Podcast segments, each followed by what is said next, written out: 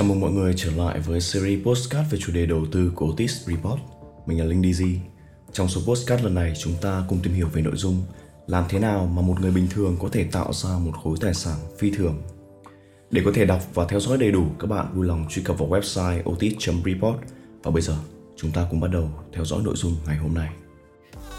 Họ sẽ đồng loạt theo chân nhau vì không muốn thua kém trong cuộc đua. Các nhà đầu tư bán Vâng, lẻ và các một lần nữa Bitcoin lại cho các nhà đầu tư đi một tàu lượn trong tuần qua. điều này đang khiến một ngày càng trở nên khan hiếm trên thị trường. 64 nghìn đô la Mỹ. Thì tôi thấy câu nói đùa Tôi tin bạn sẽ đồng ý với tôi rằng chúng ta đang sống trong một thời đại mà cơ hội tràn ngập khắp mọi nơi và ở gần chúng ta hơn bao giờ hết. Chỉ với một cái click chuột, chúng ta có thể kết nối với hàng triệu nguồn kiến thức hữu ích về làm giàu và xây dựng tài sản. Cùng với đó, Internet ai cũng có thể dễ dàng bắt đầu kinh doanh tại nhà và tìm kiếm khách hàng trên một quy mô toàn cầu.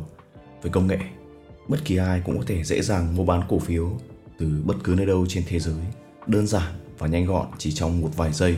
Ngày nay, bất kể bạn 18 hay là 60 tuổi, bạn sống ở nông thôn hay là thành phố, hoàn cảnh gia đình bạn giàu hay nghèo, bất kể nền tảng giáo dục của bạn hiện tại ra sao, bạn luôn có tất cả các nguồn kiến thức ở xung quanh bạn để có thể tạo ra những khối tài sản phi thường mà bạn hằng mơ ước. Có rất là nhiều người bạn của tôi thành công từ rất sớm. Họ trở thành triệu phú khi còn chưa đến 30 tuổi. Một người bạn thân của tôi đã quyết định nghỉ một công việc thu nhập rất cao ở một ngân hàng top đầu Việt Nam vào năm 25 tuổi để trở thành một nhà đầu tư chứng khoán chuyên nghiệp. Cùng với việc nhận ủy nhiệm từ những người thân, bạn bè từ hơn 200 triệu ban đầu, sau 4 năm số tiền mà cậu ta có hiện tại là đang hơn 25 tỷ, mức tăng trưởng hơn 12 lần. Hiện tại, cậu ta đang quản lý một quỹ đầu tư ủy thác có quy mô là hơn 300 tỷ. Tôi cũng có một người bạn khác mặc dù bắt đầu muộn hơn nhưng khối tài sản tạo ra sau đấy cũng rất đáng nể. Anh bạn ấy sở hữu một công ty quảng cáo truyền thông hoạt động khá tốt thời gian đầu nhưng sau đó bị phá sản vào năm 2011. Lúc đó anh đấy là năm 36 tuổi. Số tiền còn lại của anh đấy khi đó không có nhiều, chỉ khoảng gần 800 triệu. Đứng giữa ngã rẽ là chọn một trong hai hướng đi. Một là mua dự án chung cư để lướt sóng. Hai là đầu tư chứng khoán. Cuối cùng anh ấy đã chọn đầu tư chứng khoán. Sau 6 năm kể từ khi đó, số vốn anh ấy tích lũy hiện tại đã hơn khoảng 30 tỷ. Tất nhiên, anh đã phải dành thời gian và vật lộn rất nhiều trên thị trường chứng khoán. Tuy nhiên thì điều tôi muốn nói ở đây là sự khác biệt giữa người tích cực gây dựng tài sản của mình và những người chỉ đứng một chỗ để chờ đợi, như là gửi tiết kiệm chẳng hạn. Đó là họ luôn chịu trách nhiệm cho tình trạng tài chính của họ. Họ không bao giờ đổ lỗi cho số phận, không bao giờ chờ đợi số phận đưa đẩy họ. Thay vào đó, họ lựa chọn con đường của mình.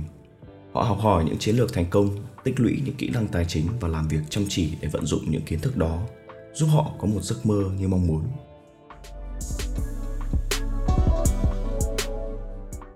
Trở thành triệu phú, tại sao bạn không bắt đầu từ ngay hôm nay?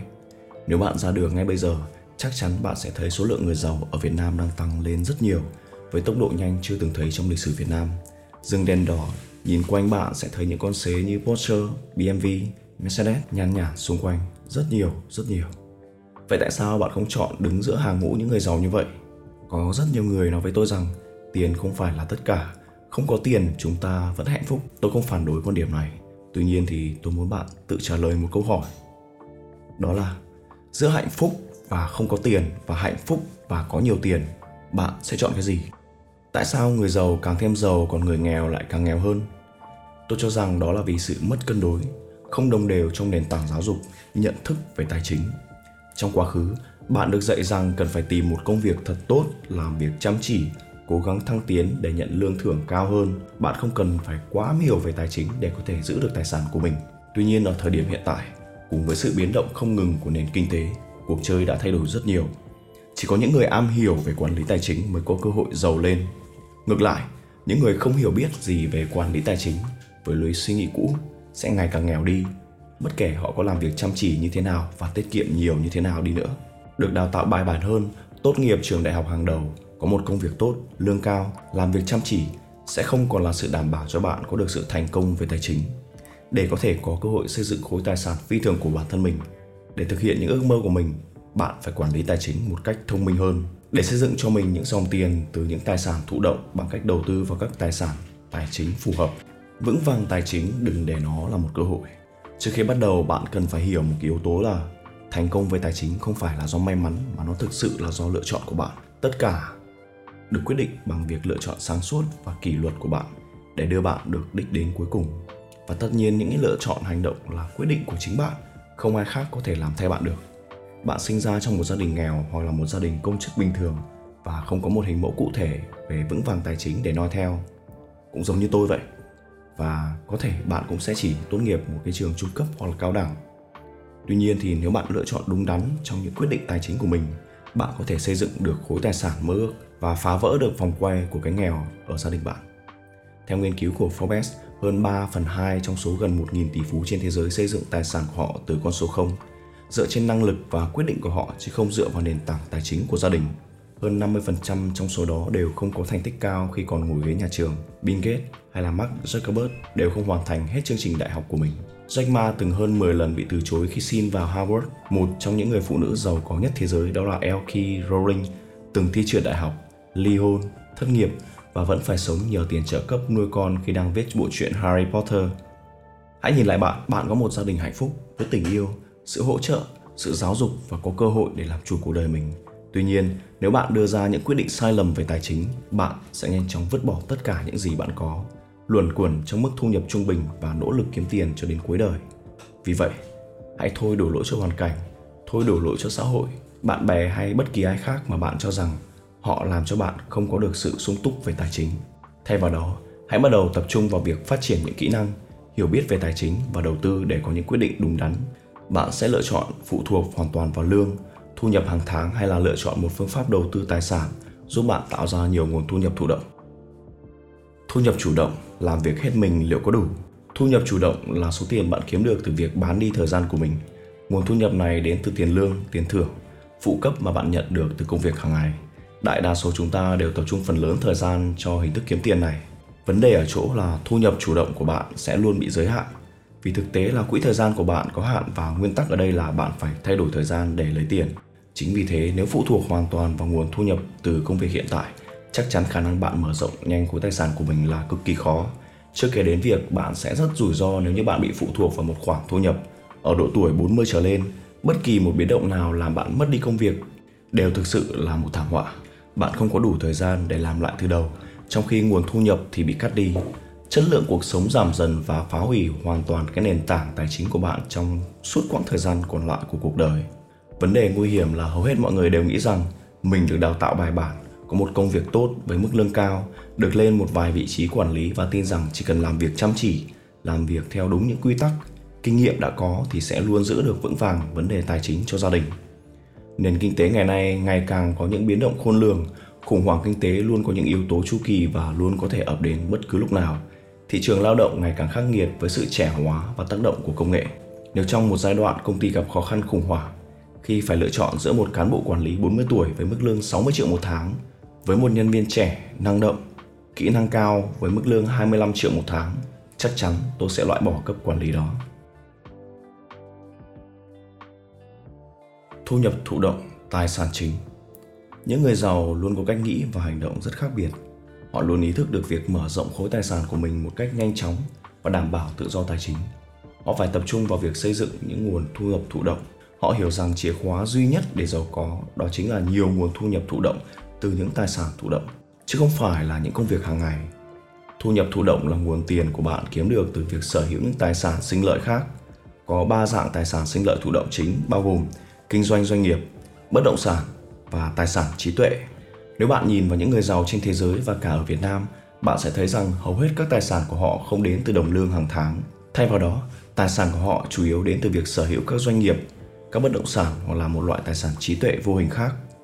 Những tỷ phú như Stephen Jobs, Larry Page chỉ nhận mức lương tượng trưng là một đô trên một năm từ công ty của họ.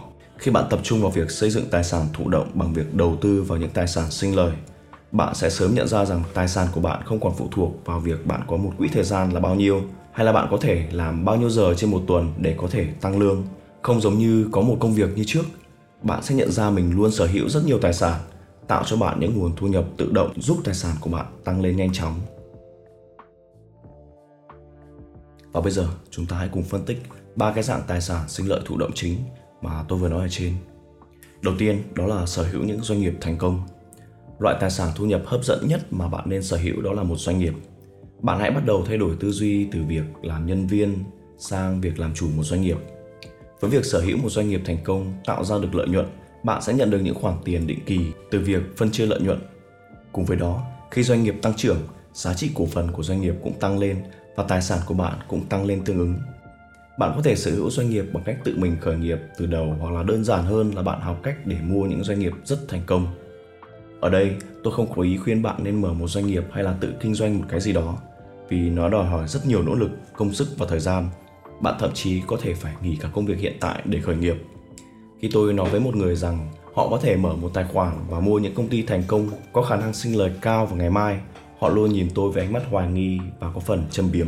Điều mà mọi người không nhìn thấy hoặc là cố chấp không thừa nhận đó chính là thị trường chứng khoán là nơi hay đúng hơn là một siêu thị giao dịch mua bán các công ty đó chính xác là nơi mà các công ty được gắn tem giá và người mua được bán được thoải mái đàm phán với nhau bạn hoàn toàn có thể mua được cổ phiếu của những doanh nghiệp kinh doanh hàng đầu tại Việt Nam một cách dễ dàng và chỉ cần có điện thoại hoặc là máy tính kết nối internet. Ở một góc độ cá nhân, những công ty tốt nhất mà bạn có thể mua chính là những công ty mà sản phẩm, dịch vụ của họ đã quen thuộc với bạn.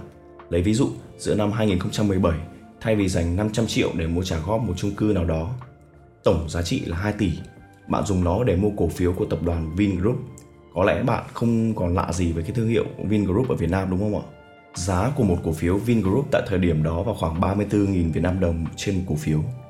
Hãy đoán xem giá của Vingroup bây giờ là bao nhiêu? Kết thúc ngày 19 tháng 1 năm 2022, giá cổ phiếu của Vingroup đóng cửa ở mức 95.500 đồng một cổ phiếu, tương ứng mức tăng gấp gần 3 lần. Từ 500 triệu ban đầu, sau một năm bạn đã có 1,45 tỷ. Bạn thấy đấy, thị trường chứng khoán cho phép bạn có thể mua và sở hữu cổ phần của những doanh nghiệp thành công và quan trọng là bạn có thể tạo được ra thu nhập thụ động trong khi vẫn giữ một công việc hiện tại của mình. Một lợi thế rất lớn của chứng khoán là bạn có thể bắt đầu ngay với số vốn ít ỏi, chỉ cần một vài triệu bạn cũng có thể bắt đầu mua bán được. Tuy nhiên không phải công ty nào cũng là những doanh nghiệp tuyệt vời và đáng để bạn mua. Nếu bạn chọn những doanh nghiệp móc cống, có những hoạt động kinh doanh không tốt thì chắc chắn bạn sẽ mất tiền. Bạn sẽ không thể nhận một đồng cổ tức nào và giá cổ phiếu thì liên tục đi xuống. Loại tài sản thứ hai đó là sở hữu những bất động sản có giá trị. Bên cạnh việc sở hữu những doanh nghiệp, bạn có thể mua và sở hữu những bất động sản có giá trị. Bạn có thể thuê để tạo thêm một nguồn thu nhập hoặc là hưởng lợi từ tranh lệch giá. Ngoại trừ những thời điểm khủng hoảng bất động sản, hầu như giá bất động sản lúc nào cũng lên do nhu cầu nhà ở, nhu cầu đầu cơ. Vì thế, theo thời gian, giá trị tài sản sở hữu của bạn cũng sẽ tăng thêm. Tuy nhiên, để có thể bắt đầu với loại thu nhập thụ động này thì đòi hỏi bạn phải có một nguồn vốn khá là lớn, tối thiểu là 1,5 đến 2 tỷ. Thêm vào đó, một số rủi ro cũng cần phải được quan tâm như rủi ro về pháp lý, rủi ro về thanh khoản và rủi ro về phía chủ đầu tư. Và loại tài sản cuối cùng đó chính là sở hữu những tài sản vô hình có giá trị. Đó chính là những tài sản trí tuệ vô hình mà tôi muốn đề cập ở đây. Đó là những cái sản phẩm, ý tưởng của chính bạn như là bản quyền nội dung, quyền sở hữu trí tuệ. Một vài ví dụ như là bài báo, sách, bài hát, video, ảnh, phần mềm cũng như là các ứng dụng. Những tài sản trí tuệ này là những ý tưởng tuyệt vời để tạo ra nguồn thu nhập thụ động. Ví dụ, bạn có thể viết sách và xuất bản dưới dạng ebook từ đó bạn có thể bán chính cuốn sách và thu lợi nhuận định kỳ thông qua việc liên kết với một đơn vị phân phối nào đó. Và đó là toàn bộ nội dung postcard ngày hôm nay của chúng tôi. Xin chào và hẹn gặp lại tất cả quý vị và các bạn trong những số postcard tiếp theo của Otis Report.